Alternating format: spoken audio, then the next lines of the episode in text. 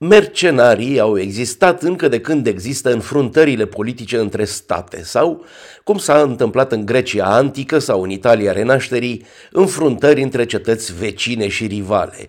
Chiar și domnitorii români s-au sprijinit de multe ori pe mercenari, lucru mai rar spus în manuale, unul din aceștia fiind chiar Mihai Viteazul. Termenul de mercenar vine din latină de la merces, care înseamnă salariu sau recompensă. În 1977, 166 de state au semnat un protocol adițional al Convenției de la Geneva din 1949, care fixează regulile războiului de azi. Potrivit protocolului, un mercenar nu are dreptul la statutul de luptător sau de prizonier de război. Asta, cum o precizează punctul C al articolului 47, pentru că un mercenar, prin definiție, participă la ostilități doar în vederea obținerii unui avantaj personal financiar.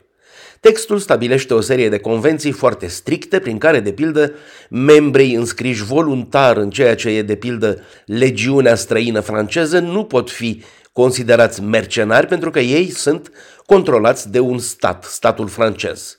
Mercenari sârbi au luptat de pildă în Donbass, în estul Ucrainei, ba chiar au participat la operațiuni în Crimea, în vreme ce mercenarii ceceni sunt foarte cunoscuți și foarte apreciați. Mai multe țări, printre care Franța și Marea Britanie, interzic cetățenilor lor să devină mercenari, activitatea constituind un delict pedepsit de lege cu toate că, decenii la rând, după perioada decolonizării, mercenari francezi și britanici au fost printre cei mai apreciați în tinerele state din Africa.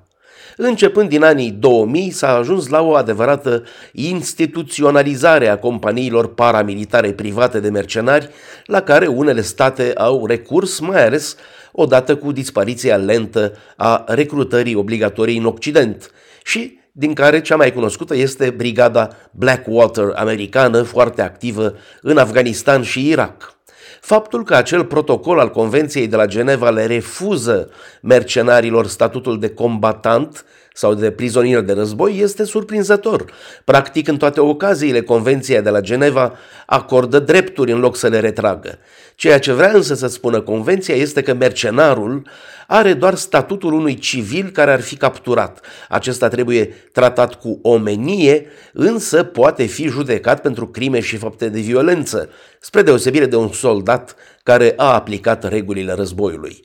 În caz de condamnare, mercenarul poate fi considerat un simplu criminal, ceea ce un soldat prizonier de război nu va fi niciodată dacă nu a comis în mod voluntar crime împotriva umanității.